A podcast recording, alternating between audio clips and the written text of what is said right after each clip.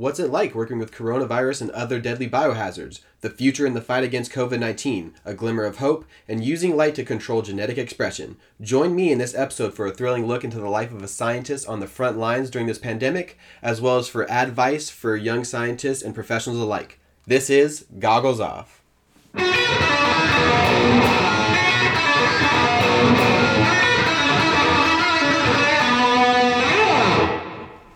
What's up, everybody? Welcome to another episode of Goggles Off. Today, today I'm joined by Dr. Eric Valois. Eric, how are you doing? Doing great, Brandon. How are you? Fantastic. Uh, Eric, you received your PhD in biochemistry and molecular biology from the University of California, Santa Barbara. Um, can you speak to that a little bit? What did you study during your uh, doctorate studies? So I was advised by Dr. Herb Waite, uh, who is a forefront expert in biomimetic materials and marine adhesion. So most of my work focused on looking at the mussel byssus, and the byssus is that little thing that you've probably seen if you've been to the beach. It's what anchors the mussel to the actual rock. It looks, looks like a little thread. Um, so I studied, you know, how those threads uh, stay intact, and I, I studied how those things actually adhere to the rocks themselves. Gotcha. Very cool. Um, we're not actually going to talk about that a lot today, but I did want to, you know, since it is really cool research in itself, I wanted to kind of show that and highlight the diversity um, of science and, you know, what a scientist does. Uh, but today, our subject of conversation is a little bit more relevant today's times, which is the coronavirus and your recent work to try to develop a orthogonal or new method of testing, improving upon the pre uh, the current standard used method of testing. Um, so, you know, coronavirus represents an unprecedented health crisis. You know, 2 million cases in the United States, uh, roughly 110,000 deaths. Uh, because of this, uh, the government is putting a whole bunch of, you know, social distancing orders in place. Um, and it's really hard to say with certainty how effective uh, this social distancing and these measures are. They, for one, cause a huge uh, social and economic strain on the economy, and we really don't know how well they're working. And that's partly because widespread testing is so difficult uh, to to achieve, and it's it's a logistical problem. Uh, I know for a fact that when this all kind of broke out, I came down with the sickness, and I had all the symptoms of coronavirus. And I remember uh, calling the hospital and inquiring, "Hey, I want to get a test, this and that." And it's Kaiser Permanente, so huge hospital, like very very well renowned. Um, However, they told me they don't have any tests and they can't do anything for me. And I just kind of had to ride it out, especially because I'm not one of these at risk uh, characters. And so, making a new test or improving upon the current testing procedures is critical. Um, and I was wondering if you could describe this process a little bit. Yeah, absolutely. So, I think that you're absolutely right that, that widespread testing was a huge, huge systemic problem early on during the coronavirus. Um, the explosion of cases that we saw back in February and March was astronomical and it hit the supply chains extremely hard and kind of depleted all the resources that we had. So, the current gold standard put forward by the CDC is a technique known as RT qPCR, which stands for real time quantitative polymerase chain reaction, um, which is kind of how you convert RNA into DNA and then quantify how much of that is there. So you can really figure out how much virus a person has um, kind of circulating in the back of their throat. So the the really big issue there is that process was developed to be one step um, where it's this solution that you can buy off the shelf and run all these tests. The problem was the CDC put forward a very limited number of suppliers that they approved. And so all the hospitals went to the same suppliers to buy this this mix of, of reagents. And so, you know, these suppliers sold out extremely quickly.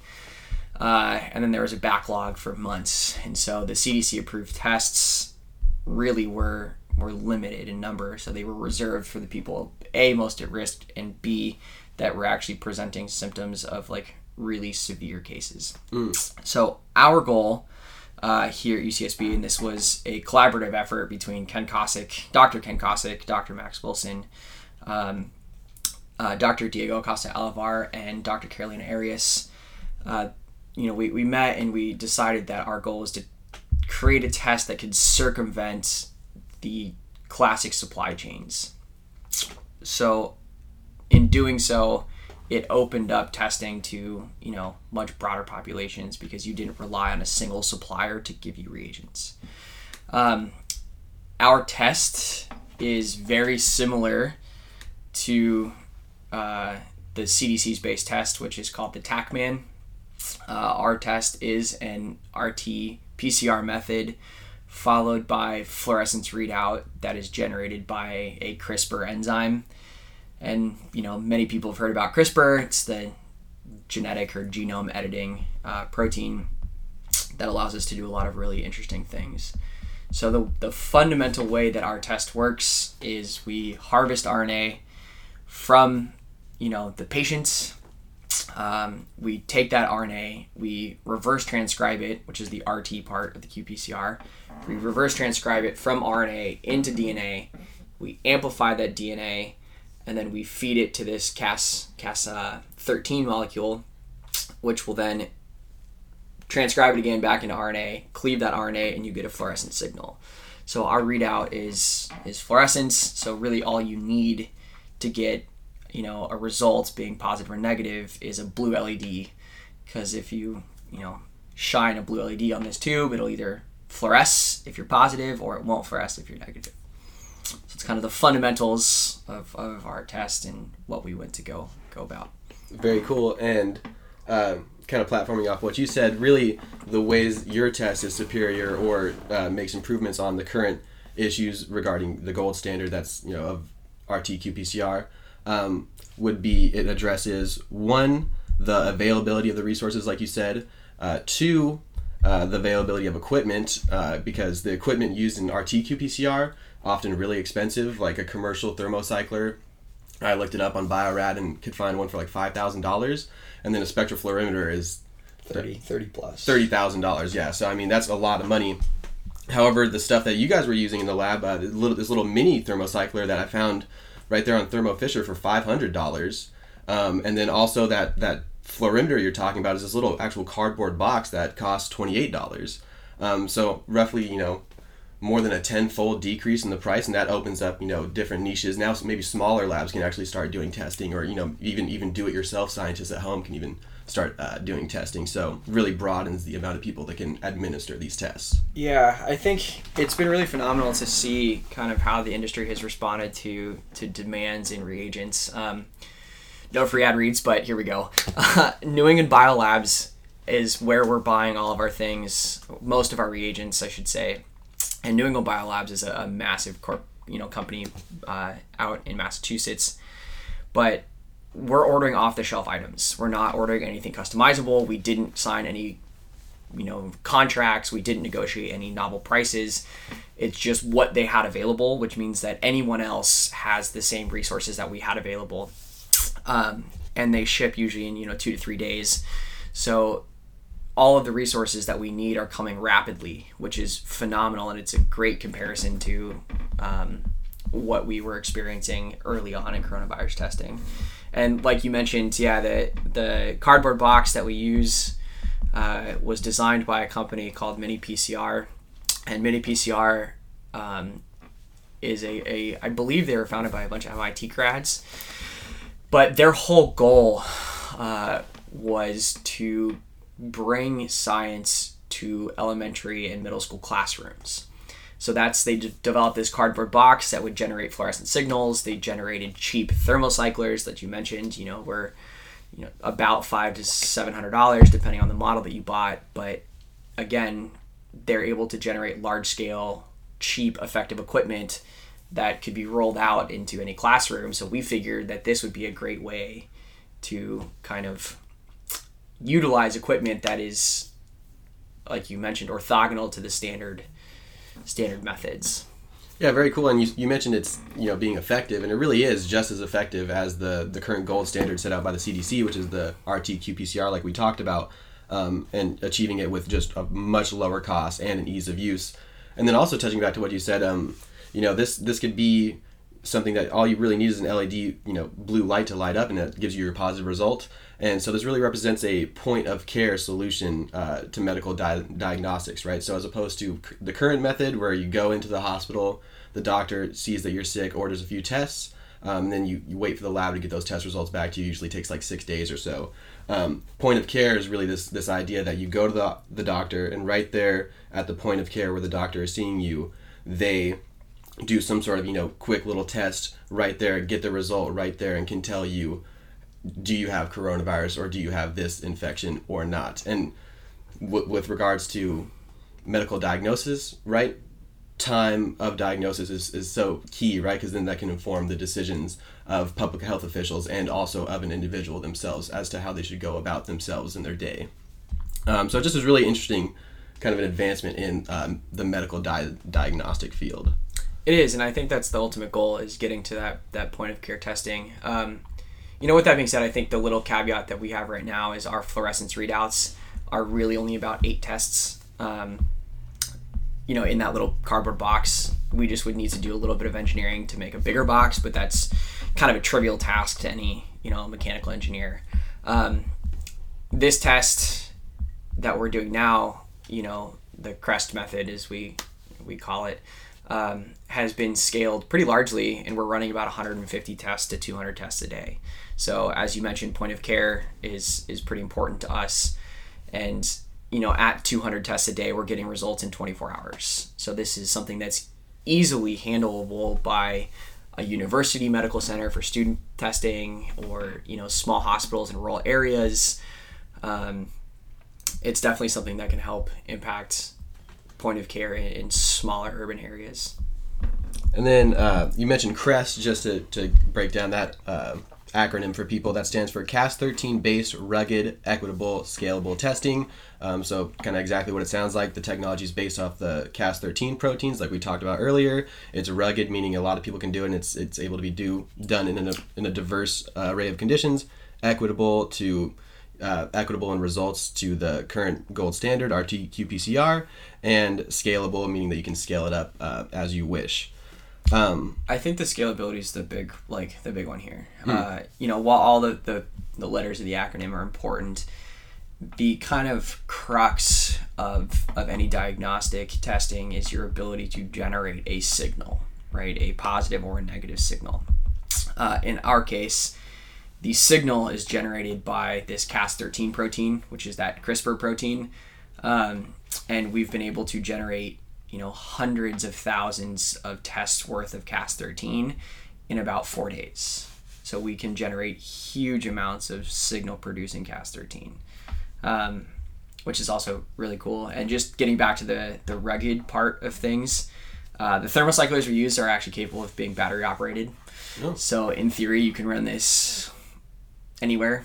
You don't need your standard power supplies, which is kind of cool. that is really cool. Kind of like field laboratory di- diagnostics right there in your pocket. That's pretty. That's really cool. Yeah, it's it's actually getting to that point. The field deployability. We've actually sent 200 tests to Ecuador, uh, which are being used to test native populations in in the jungle down there. That's really cool. So all these people are using battery operated detection mechanisms and battery operated for uh, thermocyclers, which is kind of fun. So we're awaiting those results. We haven't seen them yet, but I'm hoping that we can get this and maybe we can update listeners at some other point.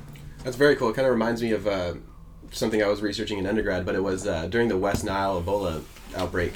Uh, researchers were trying to pin pin down where the Ebola virus was coming from and originating from, and there's differences in uh, the virus's genetics based off where it originated from, and so they they unleashed these like these brand new kind of little pocket uh, DNA sequencer machines that they would actually you know go out in the field and and take a swab of someone's DNA, plug that little little pocket DNA sequencer into a computer, and get a get a result, and then be able to actually pinpoint what regions of Africa they actually had to shut down at that time.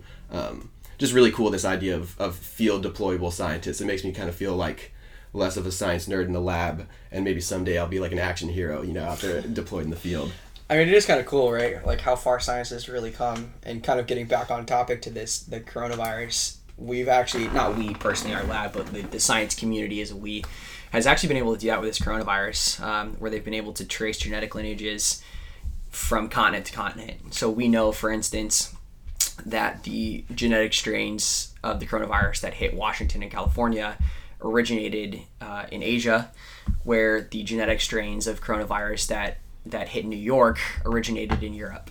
So we could actually track, you know, how the virus spread from east to west and then west to east.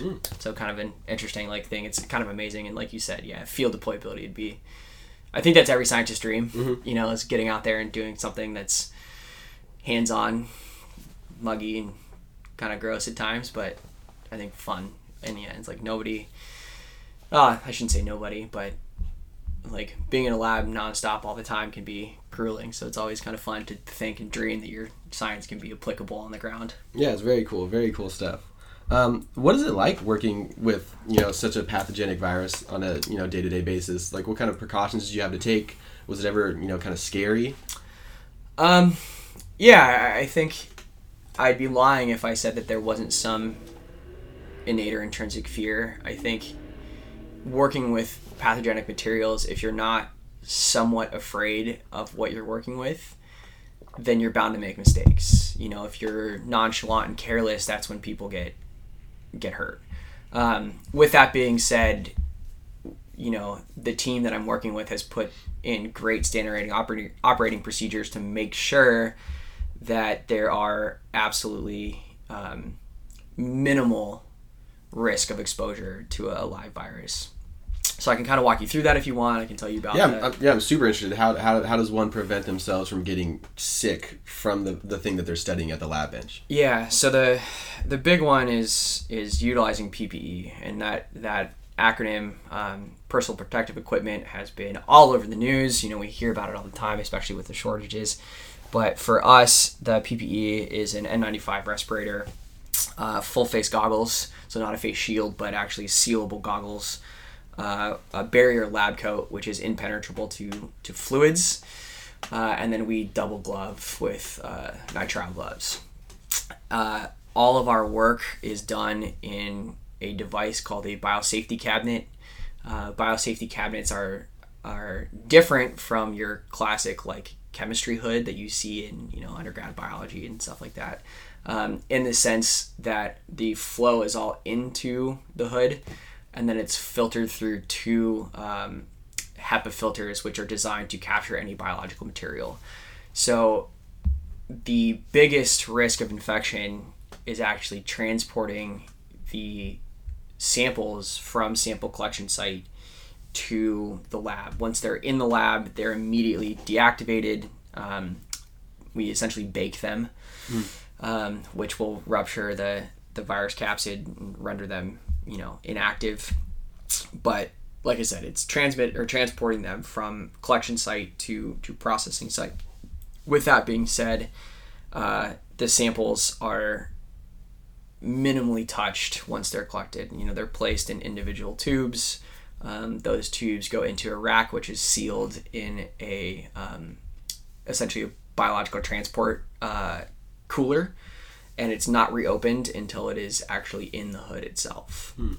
So, you know, like I said, there's there's always a little bit of fear. Like you do your best to make sure that you have followed your PPE and standard operating procedures, but um, I don't know. We've we've nailed it down pretty well. So um, the other thing too, I guess, the really important thing here is we always are working in two man teams.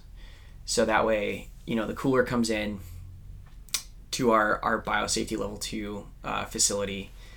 It goes into the hood there's one person that's actually handling the samples. Their arms never leave the hood. The second person is reading and recording numbers. And so, like, let's say that I'm in, working in the hood at the time. I'll pull a tube out and it'll say sample 1111, right? I'll read off that sample. My partner will repeat it.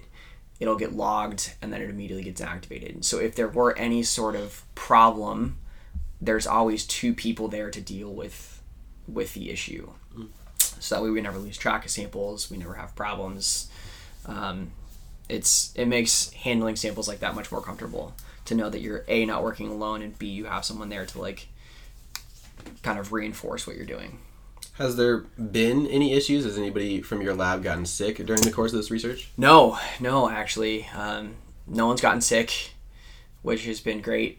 Uh, we had one random case of bronchitis, but yeah, tested twice for coronavirus, both times negative, which is kind of crazy. But they, yeah, for some reason ended up with bronchitis, which is just like horrible luck, I guess, to get a respiratory infection in the time of coronavirus. It's not coronavirus, um, but no, no one has actually contracted coronavirus. Um, like I said, we we have been immensely careful. That's awesome, and it totally. I mean, I didn't even think about it, but it makes sense to have one person scribing down everything that you're you're saying and logging it because I mean, there's no way you could be efficiently cleaning and scrubbing your gloves from working with the virus and then go log into your notebook without kind of contaminating something. Yeah, I, I think the other thing that's really important about that is like once the the flow hood or the the flow of, of air in these hoods is very delicate. Um, you know, you're about 100 cubic feet a minute, which sounds like a lot, but it's not, uh, especially when your hood is six feet wide. Um, so once your hands go into the hood, you want to minimize the number of times that they come out. So you know you'll you'll be sitting in the hood for two hours with your hands in the hood the entire time, and so you want to make sure that that person that's your support is, you know, helping. Like if you need a new set of pipette tips, like they grab them, you don't exit the hood. Um, if you need, you know, ethanol to like clean your gloves, they'll supply it for you. If they need new buffers or new reagents, they'll be the one to grab them. So that way you're you don't disrupt the flow of oxygen and you minimize the uh, the number of times that you break that airflow. So it, helps also not just like reiterate what you're doing, but it helps actually improve the safety of your operation. Um, does it get tiring to hold your hands like that in the hood for an extended period of time? Yeah, it, it, it can. Um, you know, two hours is fine. The longest day that we had was about nine and a half hours in the hood. Um, and that was pretty grueling, but, you know, all in all, we've all done this. Anyone who does like cell culture can tell you uh, it's not the most exciting thing to be in the hood, but it's not overly tiresome. Um, yeah, I think if I had to do it alone, that would be brutal. and probably very unsafe from from the way you're yeah, it. yeah, yeah, yeah, exactly. But I, you know, it's not too bad. Like, it's it is what it is. Okay, well, and uh, how do you feel about you know traditionally you know you did the mussel foot protein stuff, and then in Max Wilson's lab we haven't talked about it yet, but you did a lot of kind of opto protein investigations. But kind of what's it? Are, are you enjoying this excited phase and you know and working kind of uh, pathogens, or would you like to get back to kind of more relaxed uh, work? Um, it's been exciting. It's been an exciting opportunity. You know, in in Dr. Waite's group, I didn't do a whole lot of molecular biology. Um, and when I talk about molecular biology, I mean really handling genetic material, uh, RNA, DNA.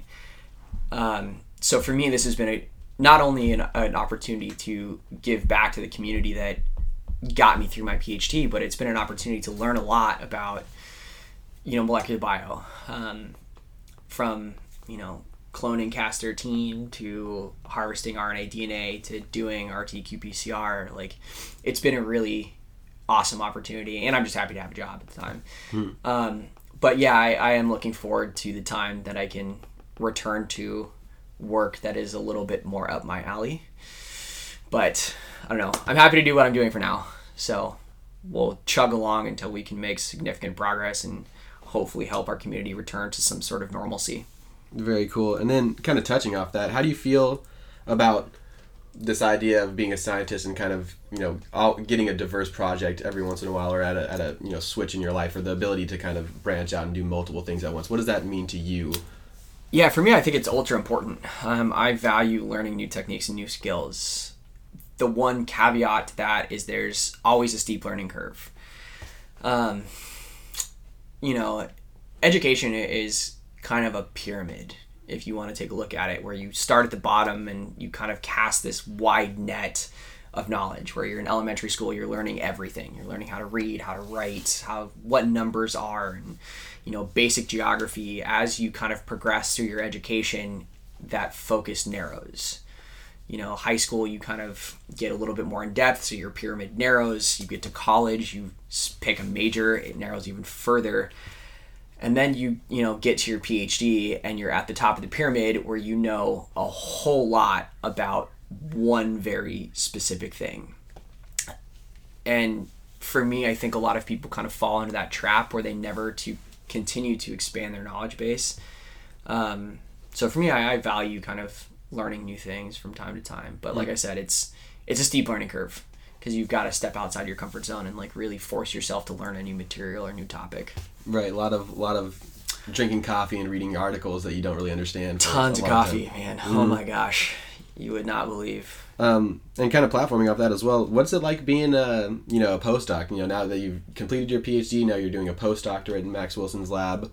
Um, has that been you know very similar to the PhD in terms of work input, or is it is it just totally different? Oh, What's that like? It's totally different. It's so much more work. Mm, really? Um, yeah. I, I didn't. I mean, you know, I had somebody a long time ago kind of tell me that like each step you take in your your education career, you not only increase your knowledge, but you increase your work ethic, um, or your workload, I should say. Hopefully, your work ethic to go with it. But um, it's totally true. You know, as a graduate student, you rely really heavily on your advisor to help you with with grant writing, um, with pr- paper writing, uh, with things like that. As a postdoc, it's a really interesting transition because one day you're a grad student, the next day you're a postdoc. You have gained no additional experience, but the demands of you increase exponentially. You know, you're now expected to write your own grants. You're now expected to like do your own budgeting. You're expected to um, develop multiple projects, uh, not just a single project like you do during your, your PhD thesis. So it's been a lot of work, but at the same time, I think it's a really fun challenge. Like, I don't want to discourage any PhD student from giving it a shot because obviously, if you went through a PhD, you can get through this.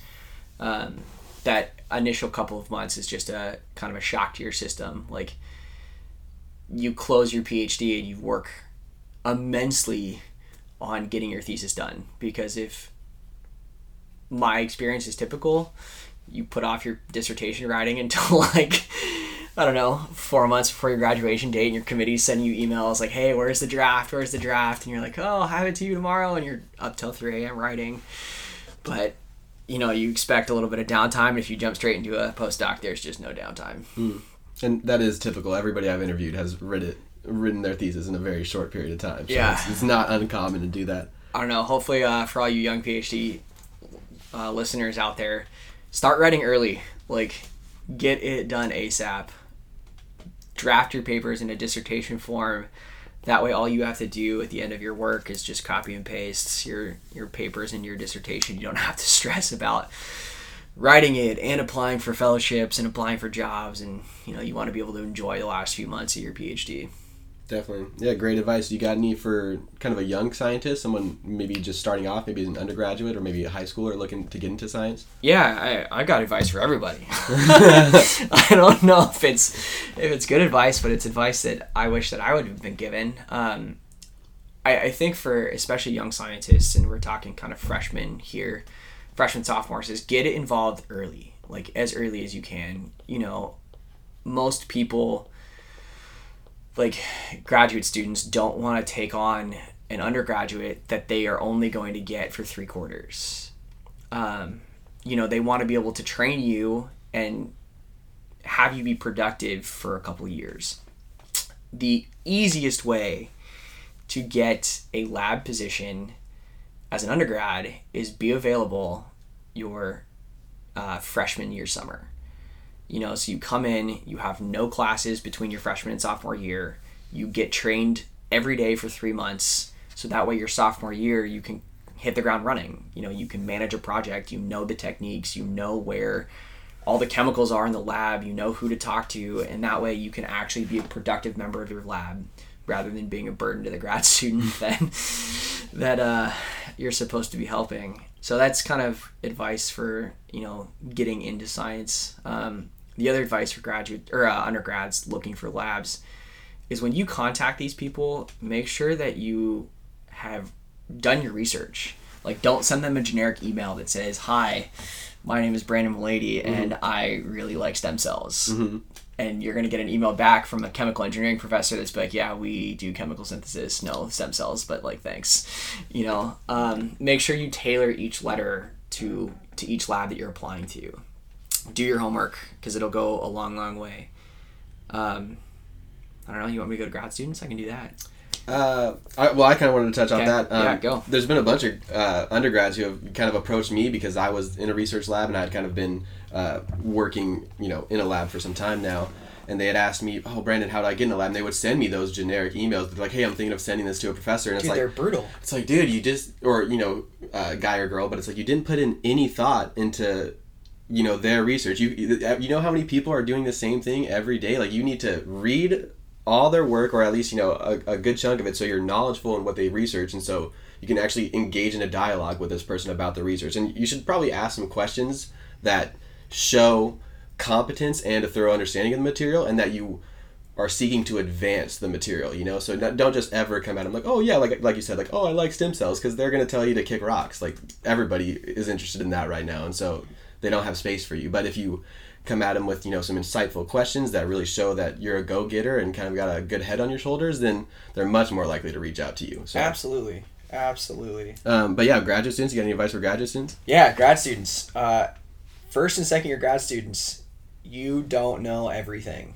Like, I, I see a lot of grad students and rotation students, especially who like come into a lab and feel like they're gonna cure cancer.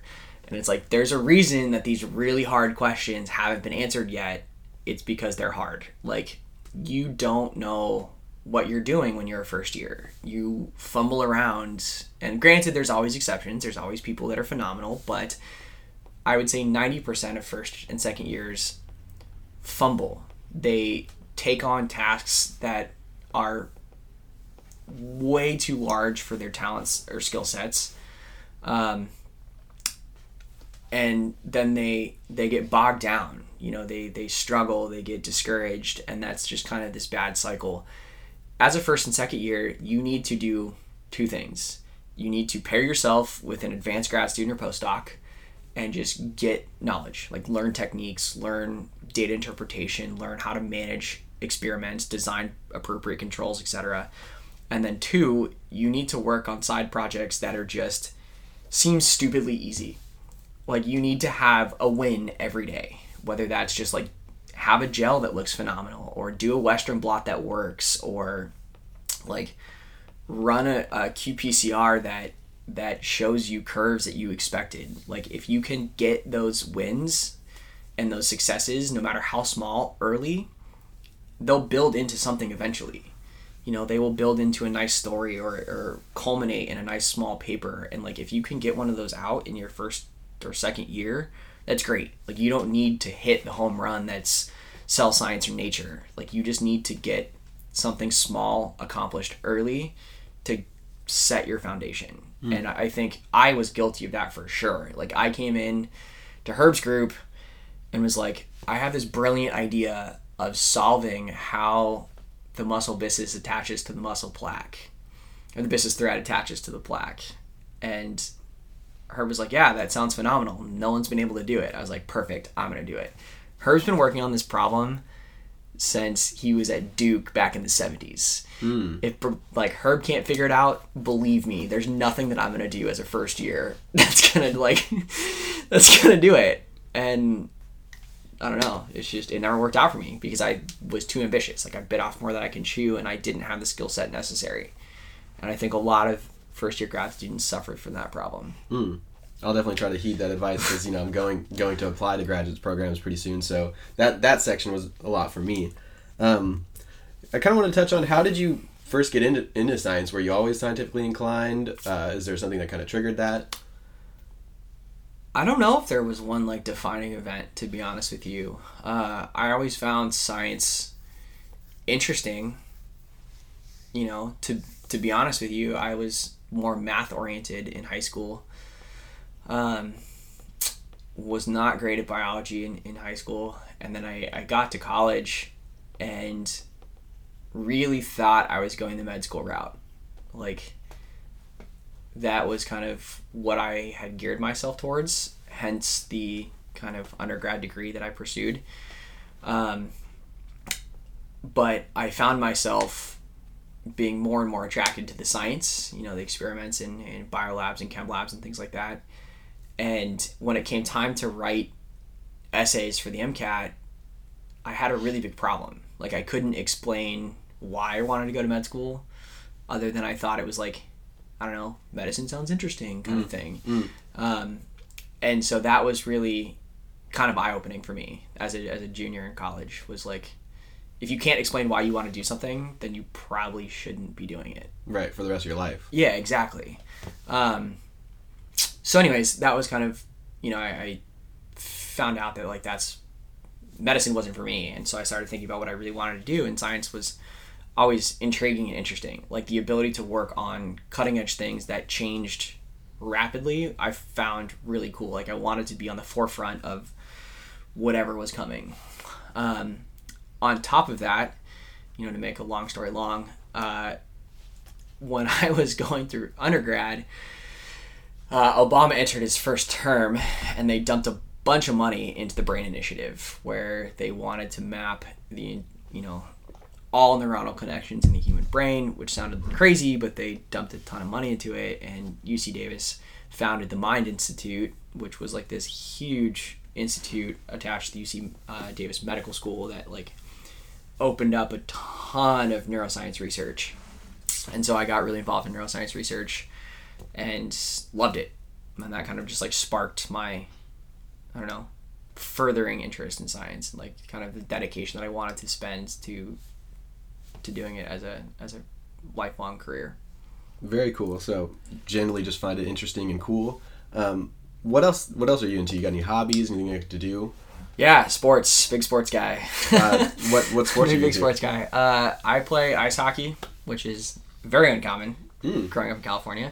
Um, play a ton of ice hockey. I love lacrosse, and then I surf, obviously. How does one even get into ice hockey in California? It seems Yeah, uh, it seems not not common, and it isn't. Uh, when I was nine, I went to a birthday party at an ice rink and loved skating, and that kind of just blossomed into this. I don't know, just like obsession with skating. Hmm. So, yeah, played all over the states, played in Canada. Um, just loved it still skate three or four times a week. Beats going to the gym any day. Uh, and then you also mentioned lacrosse. What about? I mean, you you were U.S. national champ in lacrosse. What is what is that? Was that in high school? No, that was in college. Oh, really? Um, yeah, and that was that was as a coach actually. So it was kind of interesting. Uh, yeah, I guess I should talk about how I got there. That was a weird scenario. Mm-hmm. Um, I hockey and lacrosse go hand in hand in Canada, right? So you know during uh, the summers in Canada they melt the ice, and so you play indoor box lacrosse, and so like everyone, we just transitioned from a hockey team to a lacrosse team. Mm. Um, and so I grew up, you know, started playing lacrosse when I was 10, kind of just messed around and did that forever and still loved it. Not as much as hockey, obviously, but I knew the game well. Um, and so my senior year of college, the club lacrosse team at Davis needed a coach. I had been helping out with them um, for a while and just kind of jumped into the coaching role. Um, this is the women's club cross team, I should mention. This is the women's club cross team. And uh, yeah, they needed a coach to help them get through their season. And so I took on that, that role uh, with my now wife, which is kind of cool. Um, Congrats, congrats on yeah, that. yeah. Yeah. So myself and and Jacqueline coached this team, and we had a just great group of of athletes, and we ended up, yeah, going all the way. We went in the ten seed, came out the one seed, which was awesome. Very cool. So yeah, U.S. lacrosse national champs, 2010. that is cool. It is cool. It's a lot of fun. Ten years ago. Wow. Ten years ago. Um, Um, makes you sound old. How does uh, you know, would you say that your athleticism or your your propensity to do athletic things uh, detracted from your ability to do grad school? Did you find yourself not having a lot of time, or would you say it was something that helped your work life balance a lot? Uh, the answer is complicatingly both. Mm. You know, there's times that I feel like I should have not been doing so many sports, but I'm very happy with the way that my work life balance went. Um, I, I think the greatest thing about sports for grad students is the fact that when you are playing your sport, whether it's intramural, competitive, you know, beer league, whatever it may be, it forces you to think about something other than science for an hour.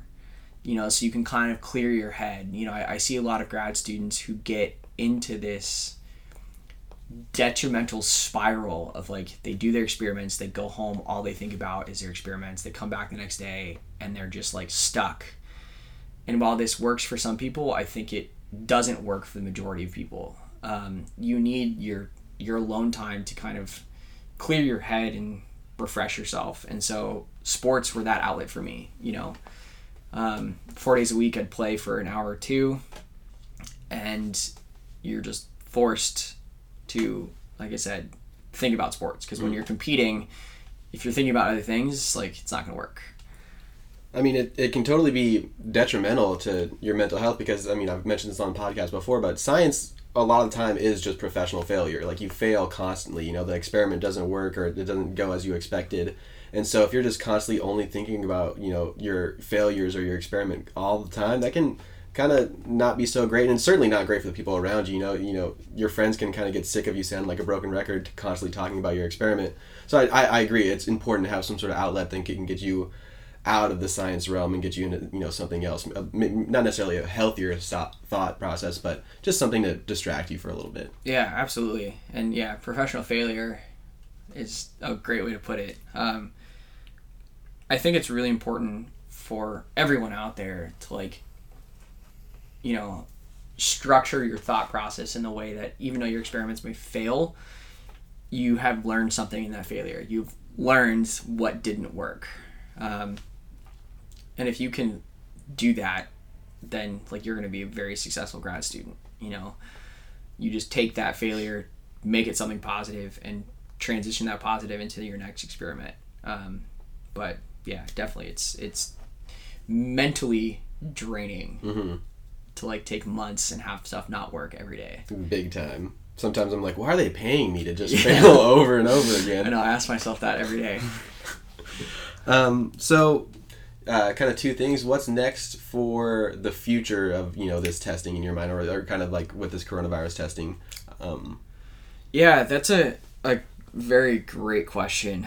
Um, right now, the the university is kind of in limbo, right? You know, we have we're starting to implement reopening procedures, uh, but those have not been finalized by any means. You know, the California State University system the CSUs, I want to make that very clear, not the UCs. The CSUs have already said that they're canceling a majority of their fall classes and moving a lot of them online.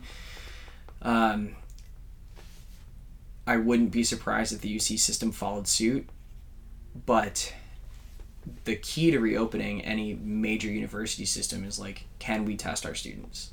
Like, can we identify hotspots of infection? Um, can we come up with accurate transmission rate numbers? And so I think for university systems to really, really reopen is getting large scale testing done in a very timely manner. So, what does that mean for for us? One, I think the biggest thing is increasing the capacity to test. Like, you know, UCSB has what just shy of thirty thousand students. Mm-hmm. You know, you need to be able to do, I would say, accurately those 30,000 students, I don't know, every two weeks, maybe? Every week if we could. Mm-hmm. But that means that you're looking at 3,000 plus tests a day, um, which is crazy. Right. You know, that's just a lot of tests. The obvious answer to that is robotics. Like, can we automate that? Um, because automation works, you know, 24 hours a day. Mm-hmm. Like you can just run these robots into the ground and, like, they're not going to care. Um, so I think if we can develop some sort of system or, or architecture that allows that to happen, then we can test massively and help the university develop procedures and, and processes to getting this open. Mm. Um, I think it's doable. I think it's really doable. Mm-hmm. It's just a matter of working with an engineering team or a robotics company to make sure that happens. Very cool, very promising. Not not so much doom and gloom kind of sounds. No, like. I, I think I mean realistically, like I don't know. We've so our test, like we talked about crests, um, we did a lot of development early, but it's actually being used to test UCSB students and faculty now. Like I mentioned, we're about 200 tests a day. Um, we wanted to do a pilot experiment of of 1,500 people just to see like what the feasibility scale is and things like that. So far, we've done it all by hand, um, and we're sitting, you know, right around 900 tests right now. In uh, I want to say it's been about eight days worth of testing. Um, because we kind of worked in this ramp up. You know, we did 31 day, 50, 100, and so on and so forth. Um, anyways, in those 900 tests, so far we've had no positives. No way. Yeah, which is great. That's Wow. great for us. Um, you know, it's kind of following suit with what UCSF has reported. They did a similar study. They did 1,800 tests in a community called Bolinas. In uh, 1,800 tests, they saw no positives. Well, So the university systems seem to be promising in in their containment numbers, um, partly because their students, I'm guessing, and faculty have done pretty well isolating and wherever they chose to isolate. So, yeah, I'm hoping that our we continue on this trend for our testing and you know things stay flat yeah. because that would help the UC system massively. You know, I'm sure students want to get back to school. which is Definitely. Probably the first time that's ever been said ever. I know what a weird what a weird dynamic. Like, yeah, students want to go to school, and I can't wait to get back in the lab. I want to go back to work so bad, but my lab's still closed, unfortunately, for the time being. yeah. Um, and then, kind of, what's what's next in the future personally for yourself? What do you foresee yourself doing? Yeah, uh, the big thing is kind of getting this postdoc going. You know, um, at the end of my PhD, I was fortunate enough to work with Angela Pitenis, who's a professor in, in materials, who kind of helped get me this po- this joint postdoc between her and Max Wilson's lab, working more on like biocompatible materials, um, which is a field that I find extremely fascinating. So, unfortunately, I was only in lab for about a month when this whole shutdown got hit, and we've got some really cool ideas that I think would, you know, kind of change the way that optogenetics works. So that's the where I want to go is like actually work on postdoc projects that I was hired to do. Yeah. Um, who knows when that's gonna happen? You mentioned um, optogenetics. You want to just talk about what that is briefly? Yeah, so optogenetics is a way of controlling gene expression using light. Um, so what what people typically do is they engineer a a protein that is derived from plants into uh, the genome of a host cell. Uh, this way, that protein then is light active. So when you shine light on it, it'll activate or deactivate a certain signaling pathway within the cell, which will allow you to either upregulate or downregulate certain genes. So you can truly investigate how a cell responds to a certain signaling pathway. Um, it's kind of changed the way that we think about studying cell signaling for a couple of reasons. One, it gives you acute control over a single signaling pathway. Two, you don't have to knock out any genes. Like gene knockouts are kind of been the classic canonical way of doing cell signaling pathways, but the problem is these signaling pathways are so intertwined that when you knock out a single gene, I personally believe that there's no way to be confident that the knockout is only affecting a single pathway Right. People make that leap a lot in papers um, because there's no other way to think about it. Mhm. But optogenetics offers you kind of a workaround for that. Um, it's really fascinating. It's really cool. Very. I mean, I'm. I hope you get back to studying that Yeah. sometime here shortly. I do too. I mean, it's we'll see. I don't know. We'll we'll see how long this persists.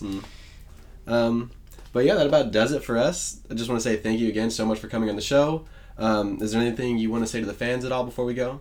Just stay safe. I don't know. I mean, I, I want this to end as quickly as possible, and people need to do their part to make sure that that happens. Well, again, thank you so much, Dr. Valois, for the insightful discussion. I just want to take this time to thank the listeners for you know, tuning in and giving their support during the infancy of this podcast, especially as I try to get this thing off the ground. It really means a lot to have your support. So thank you so much, everybody. And uh, you know, please reach out to me if you have any scientific topics you'd like me to discuss in the future. If you have somebody in mind who you'd like me to reach out and interview, uh, I'm really open to any suggestions as I continue uh, to roll out these episodes. And you know, once again, thank you so much. And until next time, this is Goggles Off.